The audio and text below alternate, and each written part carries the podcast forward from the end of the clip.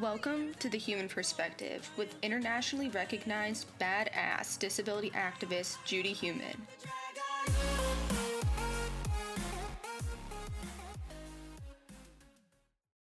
This week, Judy is chatting with Elijah Armstrong and Anna Landre about their experiences with ableism in education, which led them to be fierce activists for disability justice.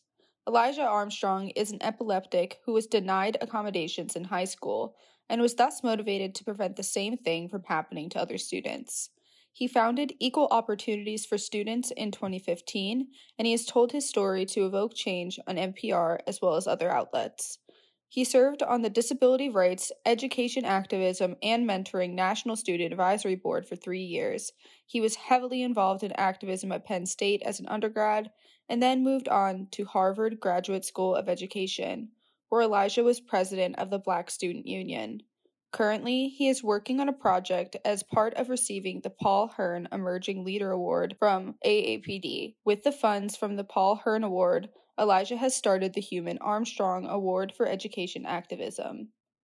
Anna Landre is a disability justice activist who has been continually fighting to keep her personal assistance services while attending school, but her work also reaches beyond just herself as she fights against social and legal barriers faced by all disabled people around the world. We are so grateful that she is doing a summer fellowship with us at the Heumann Perspective.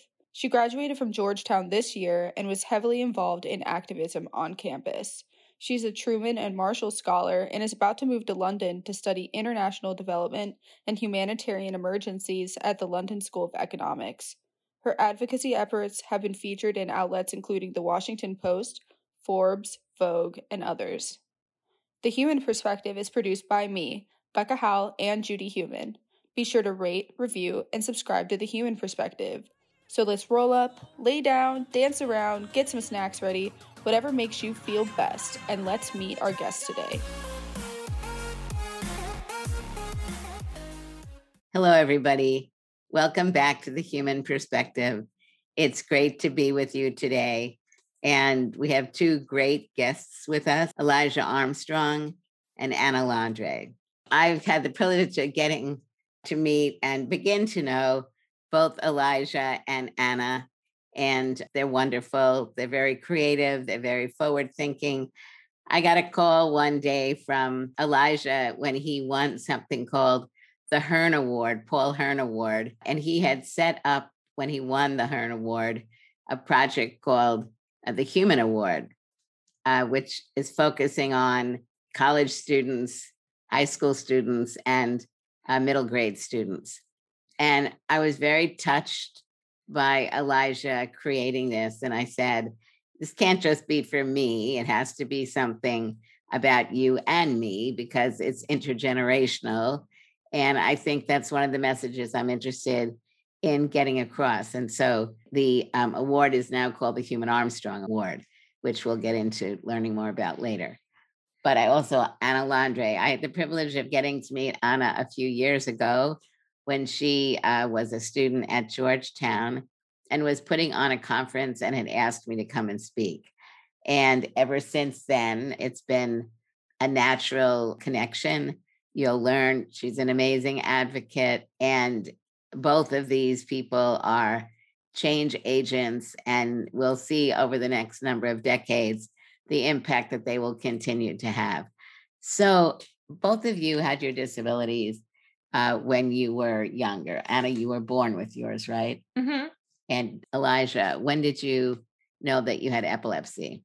Uh, I was diagnosed when I was in high school. Um, I'm not sure if you want me to get into the whole situation right now, but just as like a brief rundown, I went to this school that was like ranked third in the nation. It was a public school um, in Jacksonville, Florida, where I'm from. And my junior year, the lights in my math classroom were flickering, and it literally caused me to have seizures, and I'd have to leave school and go to the hospital literally every other day, which was a high school block schedule. So it was literally every other day. So uh, I contacted my guidance counselor and asked for an accommodation because it just wasn't feasible. Like, I can't it wasn't good for my body and it prevented me from doing school. And it was literally just an accommodation to prevent me from being in the vicinity of the flickering lights. And my guidance counselor told me in so many words uh, in writing that the school didn't do accommodations and that if I needed one, I would have to leave for the integrity of the program. And this was in 2013, 2014. This was in, no, this was in 2013. This was fall 2013. So, yeah, it obviously started disability activism for me out of necessity. But then after uh, I just continued doing it. And now, uh, now we're here. So, Elijah, when you started having seizures at 13, did you know before that that you had epilepsy? I had not been diagnosed with epilepsy before, and it was more around the age of 16. I want to say was when it was when it started. I had had seizures. I had had seizures before when I was a kid. Uh, when I was in the second grade, and the doctors didn't seem really concerned which now you know looking back on is probably indicative of some you know failings in our medical system because you know children aren't supposed to just seize and they said yeah he'll grow out of it and me not knowing any better and my mom also not being a medical doctor were just like sure and lo and behold then they they came up again and now i'm medicated for it which i probably should have been for a while but it was uh, something that started when i was a very little child and then was dormant for about a decade, if not a little longer, and then popped back up. Did you have any accommodations while you were in elementary school?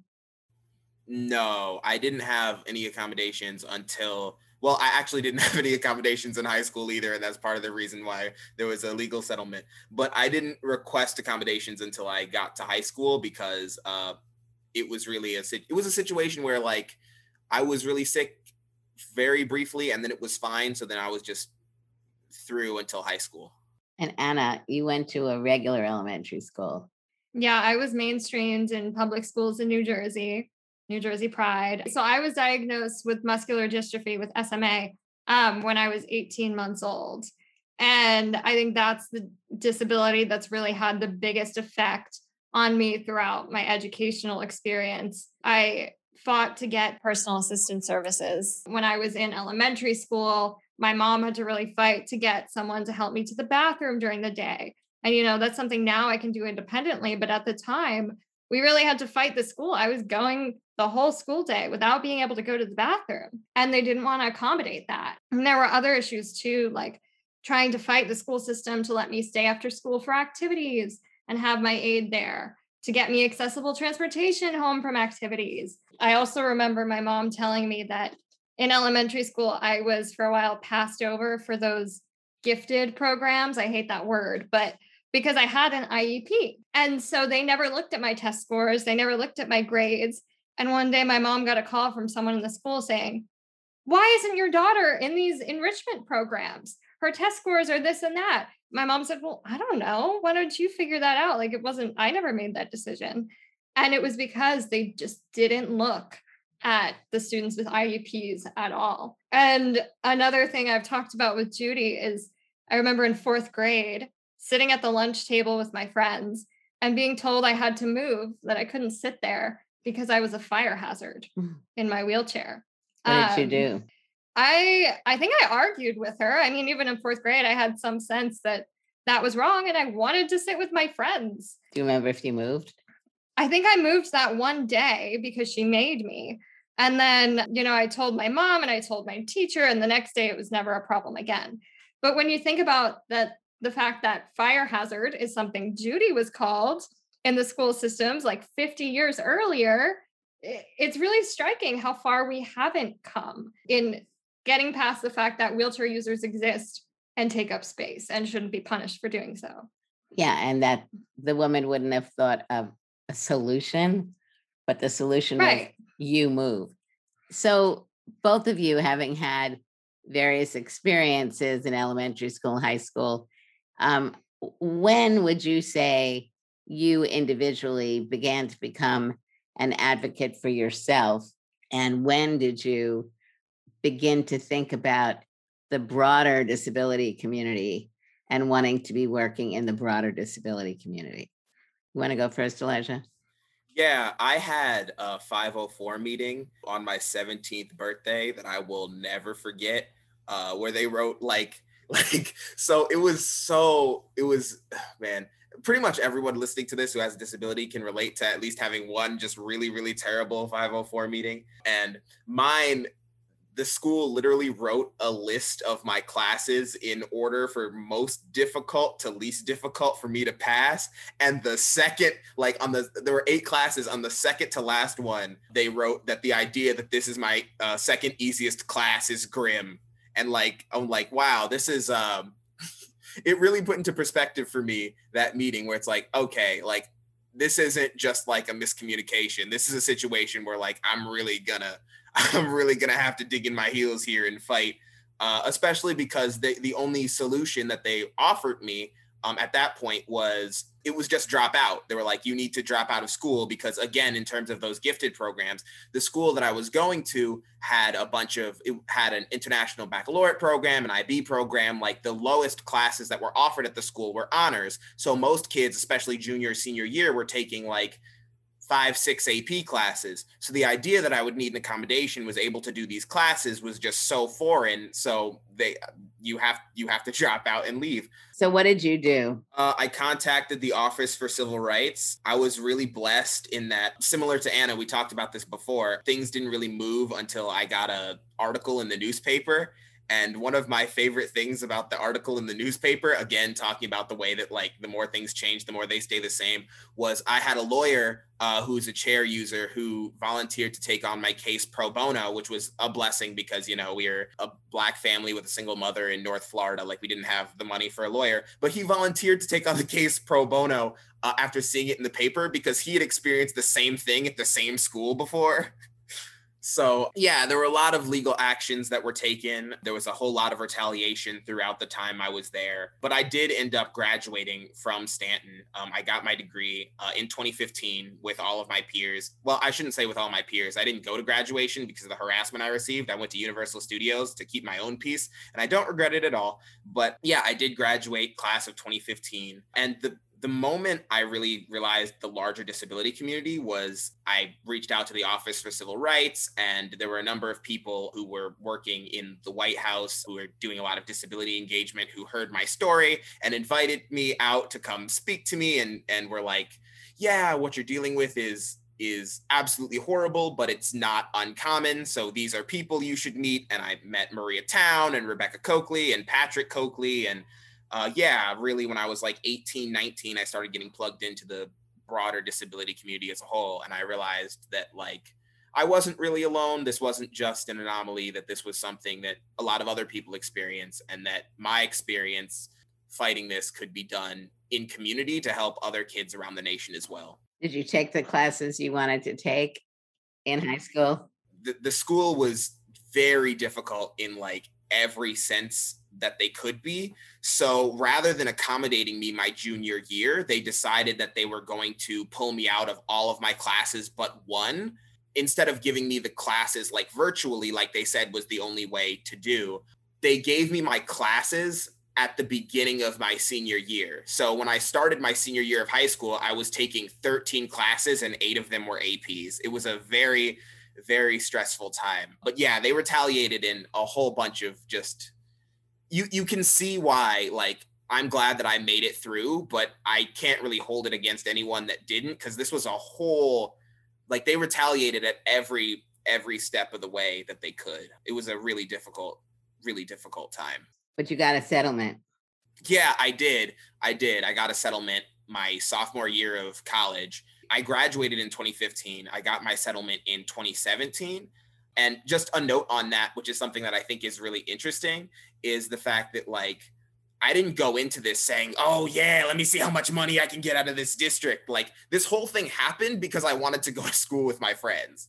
Like I wanted to have access to the classrooms and other opportunities the other students had. It became a monetary settlement because they refused to accommodate at any point while I was in school and all of the lawsuits that you hear about you know people with disabilities whether in the workforce or in education or what have you getting monetary settlements these are people that are just asking to be included and if the business or school or what have you decided to include them they they wouldn't happen because that's what they're asking for like i'm not i'm absolutely not returning the money to duval county don't get me wrong. I'm absolutely not suggesting that at all. I earned every single one of those pennies based on all of the harassment that I received.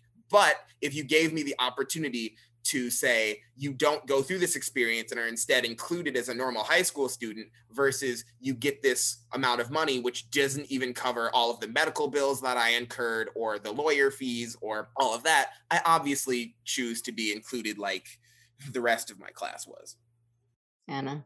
Yeah so I think for a really long time I didn't want to be seen as disabled which is funny because I'm a wheelchair user. My disability is very visible. Visible. I could be, you know, the veritable poster child for disability, and I think that played into the fact that I was really good at school. So I kind of had this weird experience where I got this backhanded ableism. You know, I escaped like the the targeting that a lot of people with intellectual or psychiatric disabilities get in school, but instead I got this backhanded ableism where people would like tokenize me and say, oh, wow, you're overcoming your disability, or I don't see you as disabled. All of this really, I think, socialized me to hate my disability, to see disability as incompatible, fundamentally incompatible with academic success, and to just shy away from it. And it, of course, led to a lot of internalized ableism and kind of hating myself. And that didn't change until my freshman year at college when I was in this huge battle with my insurance company to get personal assistance services at college. They were cutting all of my hours. I wasn't going to be able to go to the bathroom during the day or have someone to help me shower, which obviously meant I was going to have to drop out and move back home. And I, like Elijah, went to the press. I was able to get some first local journalists, and then it even went on a national level and got covered about my situation. And immediately I got other disabled people reaching out to me about this same thing. They said, you know, I had the same problem as you, and I couldn't go to college, or and I couldn't continue having my job, or I couldn't move out of my parents' house when all of my friends were. And here I am now, 50 something years old, still living with my parents because I have to rely on them for care. And it was kind of this sudden realization that these issues that I had been facing my whole life wasn't just my problem or my bad luck. These were systemic injustices that a whole lot of people like me were facing. And the problem wasn't me, the problem was the system. The problem was these regulations that either weren't being followed or were discriminatory themselves. And I was angry. I was so just viscerally angry for those other people I had spoken to, for myself. And it kind of became, how has no one fixed this? You know, people have been trying for years, but how has this not been fixed? I better work on this too. You know, it might as well be me who fixes it. And I felt this also really big responsibility because I had gotten lucky. I had gotten my story into the news. And I always say that successes in advocacy are a mix of of hard work, of privilege, and of luck. You know, you can work as hard as you want. And if you're not like a sympathetic disabled victim, and if you're not just a little bit lucky, then you're probably not going to succeed. And that's really hard. But I kind of felt like I had to use my position to get more into this issue. And that led to, you know, disability advocacy writ large. Uh, that's part of what made it so terrifying in in my position as well is the realization that like if I hadn't gotten a lawyer who was willing to do this pro bono, then like I'm just screwed. I have to drop out. There's there's nothing else that I can do. And that's part of too, like reading all of these applications for the Heumann Armstrong Award, all these people who have like experienced such intense ableism in various aspects of education. It's like so so much of this like only works out due to forces completely out of your control. Like i was very stubborn and hardworking but i i needed a lawyer to to advocate for me which you shouldn't need to get your legislated civil rights but like so much of it is out of your control which is part of what makes this so terrifying. Yeah exactly. I think what's very important about what you're both discussing is the fact that there now are laws in place, certainly in your case, Elijah, with the experiences that you were happen- having, was very clear. You shouldn't have had to get a lawyer. It's very clear that Florida, as a state, has not been doing enforcement through the Department of Ed that a school like this would think that it didn't have to make an accommodation in 2015 in a law that's been in place since 1975. And in Anna's case, I think what we've seen is another law around it was Medicaid that you were dealing with. yeah, with. it was Medicaid regulations in the state of New Jersey. Right. So you didn't have a right like he did. The school was not obligated to provide you with personal assistance, getting up in the morning, going to bed, and things like that. But there was a law in place which could allow this to happen. So it Yeah. really did require you to be pretty sophisticated. Well, I think in part it's that the laws weren't sufficient. You know, my school had no obligation to provide me personal assistance. The state, in theory, did, but a lot of it was insufficient. And a lot of times they don't even obey the laws. They want to cut corners and save themselves as much money as possible.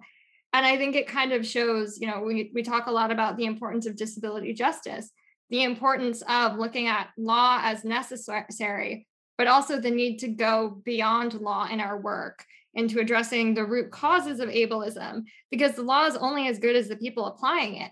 And the people applying it, sitting in those offices, the bureaucrats in the state of New Jersey, were ableist. They didn't think I deserved to be able to go away to college. And so they were going to do everything they could to make it so that I couldn't.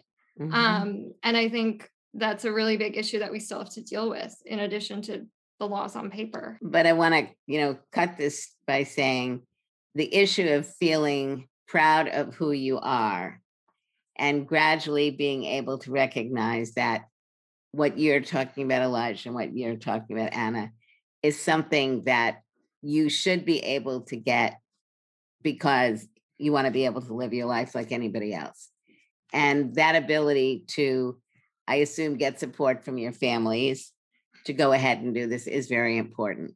And I know many of you that are listening have similar stories. And I think telling these stories is really very important for your friends to also hear. So I'm wondering now, you're both on college campuses. What are some of the experiences that you might have had regarding um, ableism and disability? Are there experiences that you'd like to share with us of problems that you also were working on? I will say, well, first, but this is part of the problem. Like, I was very much favored by a lot of professors and a lot of like administrators while I was at Penn State. So I personally didn't have many challenges, but that's part of the issue was the fact that they they knew me already. So like that's part of why I didn't have um nearly those kinds of issues. I was for 3 years while I was uh in college uh, so from 2016 through 2019, I was on the board of the Disability Resources Education Activism and Mentoring Board, um, the Dream Board, colloquially. Uh, and people had these challenges all the time of, um, especially because a lot of the accommodations that are needed um, things like for me consideration for absences because a lot of college classes are graded based on attendance and my disability makes me sometimes unable to attend. A lot of times those accommodations specifically are on a case by case basis so your professor can like turn them down. And i know there are a couple grades that i had while i was in college that are lower because of those attendance policies where i had to miss because i was sick but i mean it all worked out for me. So I mean, I'm not sitting here like whining about a B my uh, B plus that I got in an English class that should have been an A minus. But at the same time, I recognize that that still is something that shouldn't be the case, and that does often make or break a lot of students for financial aid, for scholarships, for uh, internship considerations. So just because this wasn't a situation that impacted me negatively doesn't mean it doesn't impact a lot of other students because it does. Yeah, I was really lucky that I kind of flourished at Georgetown. Had a lot of issues, but I grew up in the suburbs, which wasn't very accessible. Moving to DC just felt like liberation. I could suddenly go where I wanted, when I wanted, and use public transportation. And most of the buildings are accessible. And I loved my classes and I made great friends. I moved in with my best friends after my freshman year and then lived with them the next three years. And I discovered Georgetown's disability studies minor, which was a huge source of community, and, and it was great. But I also felt like along the way, I was always fighting to stay there, you know, fighting the university for accessible housing, for them to fix all of the ADA violations around campus. I was in hours upon hours of meetings in terms in, about infrastructure and construction. And for the four years I was at Georgetown, I was basically their, you know, de facto disability and ADA consultant, which I shouldn't have been. They should have architects for that, but no one knew what they were doing except me. Uh, so that was a lot of unpaid labor in order to make sure I could get into buildings. And I was also fighting for my personal assistant services, like I mentioned. And I was even fighting to be included by my peers. A lot of social spaces at Georgetown are really inaccessible, like virtually all of the housing. So, you know, when your friends are all going to a party, I typically couldn't go. I even quit a club at Georgetown because they kept having like social hours and wine nights and game nights. And half of them were inaccessible. And I said, look, I don't feel like an equal or valued member of this club if my presence clearly isn't valued. And they, you know, didn't do anything after I said that. And so I quit. And, you know, there was also a lot of ableism in Georgetown's medical leave policies. I once almost had to like leave for a semester. They tried to put me on medical leave because they I was in the hospital and they told me virtual learning is not up to the academic standards of Georgetown University, which is so funny because a year later the pandemic hit. And as soon as non disabled people needed virtual learning, it became a reality. And it's not like we didn't have a system in place. We had Zoom. We used Zoom on snow days and, and times when a professor couldn't make it to class. But they told me, no, actually, you in the hospital is not an excuse for virtual learning. If you don't leave the hospital and get back to class by Monday, we're going to give you credit withdrawal. And so, against all of my doctor's recommendations, I went back to class and I was in pain and on a lot of opioids, which wasn't good for my learning either. But, you know, that was something I had to do because of that academic ableism. So, Elijah, the award that you created, could you tell us a little bit about it? Yeah, uh, I think a lot of what Anna just said really addresses a lot of why this award was created. There are two facets of it, but really the one we're working on right now is we're giving out six awards of a thousand dollars each to students in middle school through higher education who have experienced ableism in education and are fighting against ableism in education. And we're going to be telling the stories of the six winners through videos. We're going to be putting out the videos of the winners over time.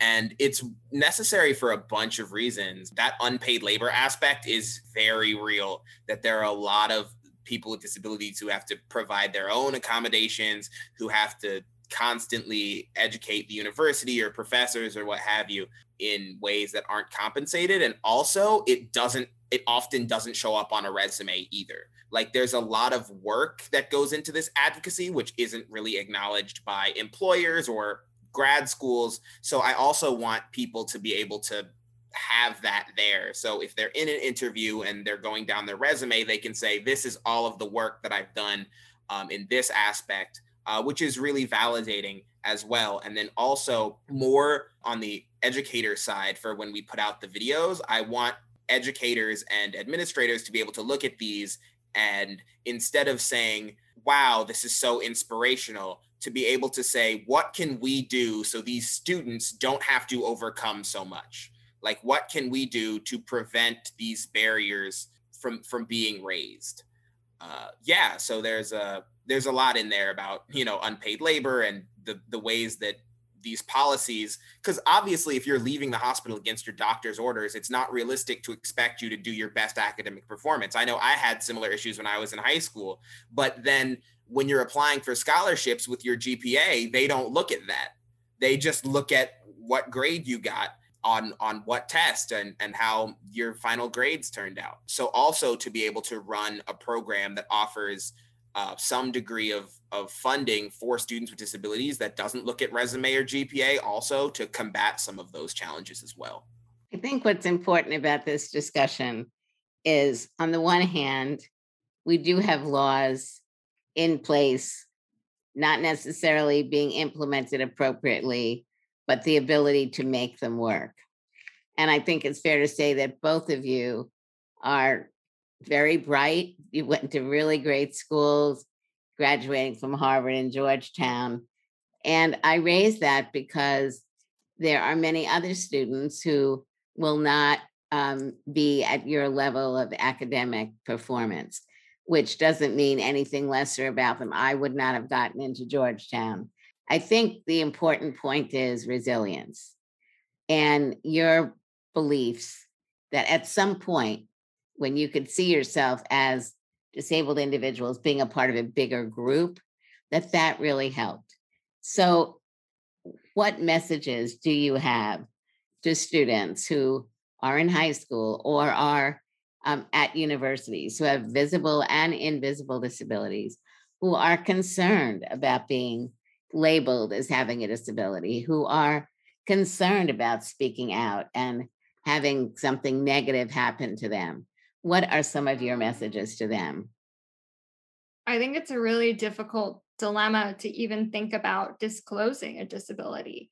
And something we did at Georgetown was I, along with a couple other students, founded a disability alliance for students to kind of bring that community out of the woodwork because all too often, all of the incentives point to you not disclosing if you have the choice. Or if you don't have the choice, if like me, your disability is, is visible, then not asking for accommodations and trying to like hide your disability or, or all of your needs to the extent that you can.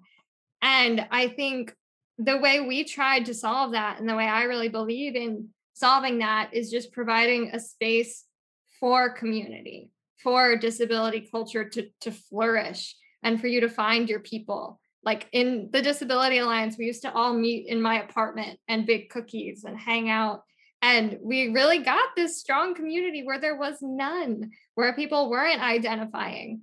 And I think so much of our strength comes not just from laws, you know, those we need 100%, but it comes from this peer support. It comes from mutual aid, like the Armstrong Award. And I think we have a lot of unmet needs there for both community and for resources, but that's something we can all push towards to find others and build that community. You know, for me, Elijah, it really uh, was an honor, as I mentioned earlier, that you are creating this award that's now the Heumann Armstrong Award. But what I think is really valuable about this is you said you got like 185 applications. That's 185 stories. And that's what I think is really important. Only a small number of people will be selected at this point. But the bottom line is 185 people took the time to apply. And I think it will have a multiplier effect because this project will go on again. And as both of you are saying, the ability to tell your stories and to be role models for people. I think that's what's important. So, Elijah, what are some of your words to our audience about how to keep going and fighting?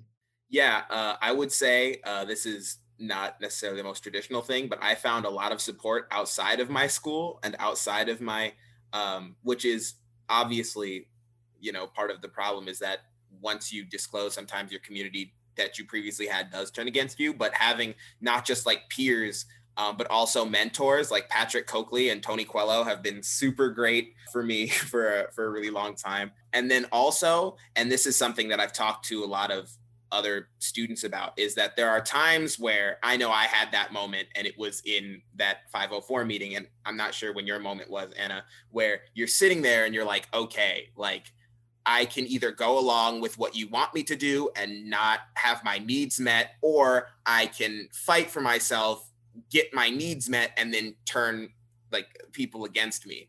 And it's just like in those moments it does it is really difficult but also that the people who are putting these pressures on you aren't going to be paying your bills aren't going to be you know helping you get medical care aren't going to be helping you live out whatever it is that you're doing after school.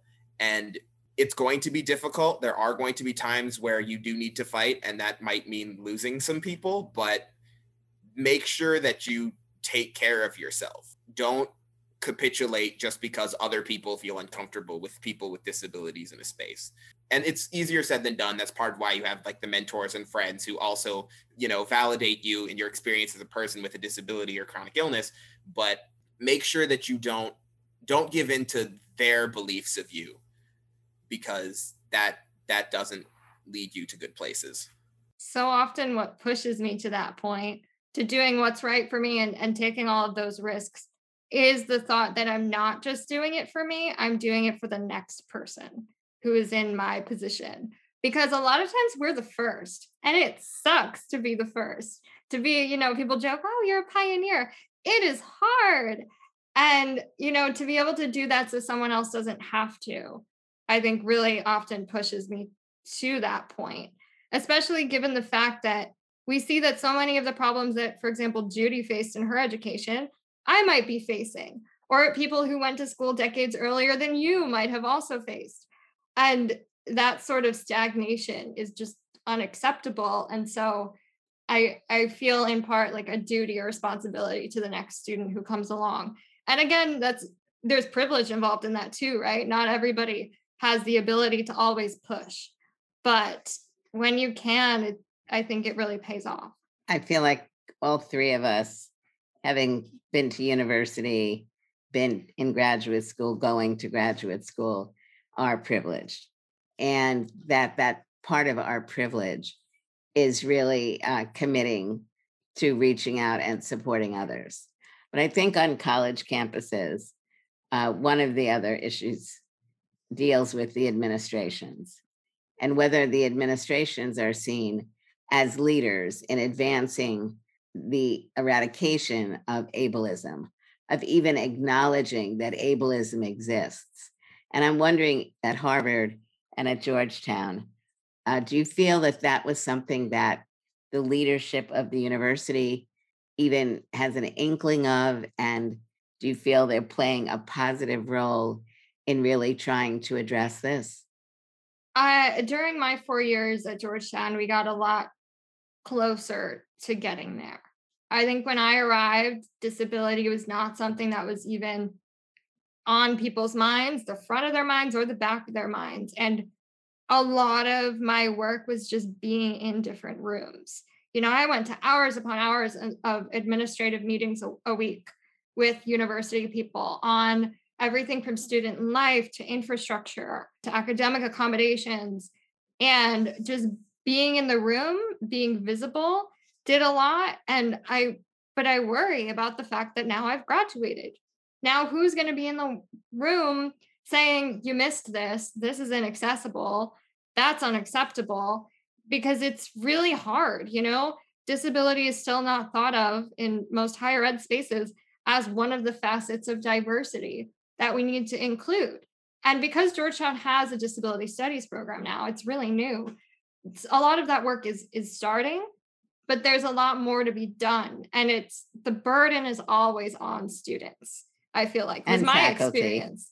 I hope disabled faculty.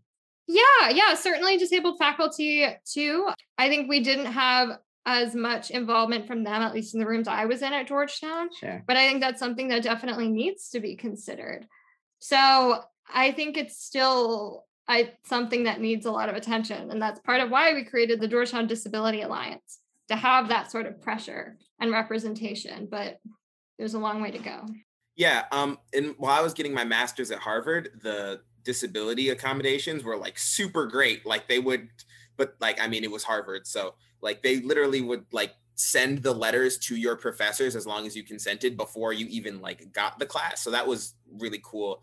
Uh, what I would say is that I'm much more skeptical. I also went to to Penn State for my undergrad. I'm much more skeptical around like the sort of work that they do around equity issues, but I would say the best way to describe it, I had a conversation with my friend who uh, is a postdoc at Teachers College now, and it's like even when they say that, and not just Penn State, I'm saying universities as a whole, when they say that they want to speak to disability, they'll invite someone like Judy. Not that Judy isn't like Judy is wonderful, you know what I mean? But it's very mm-hmm. different when you're talking to someone who's been on the cover of Time magazine and served in two White Houses and has multiple honorary doctorates, or even me at this point. Like I've got a master's from Harvard, I've won the Hearne Award. Like you can Google me and stuff comes up, and you can see that like I'm a respected disability advocate who's also not a current student here. So you can invite me in and say, I can tell you all about my experiences and all of the work that I've done in, in different places and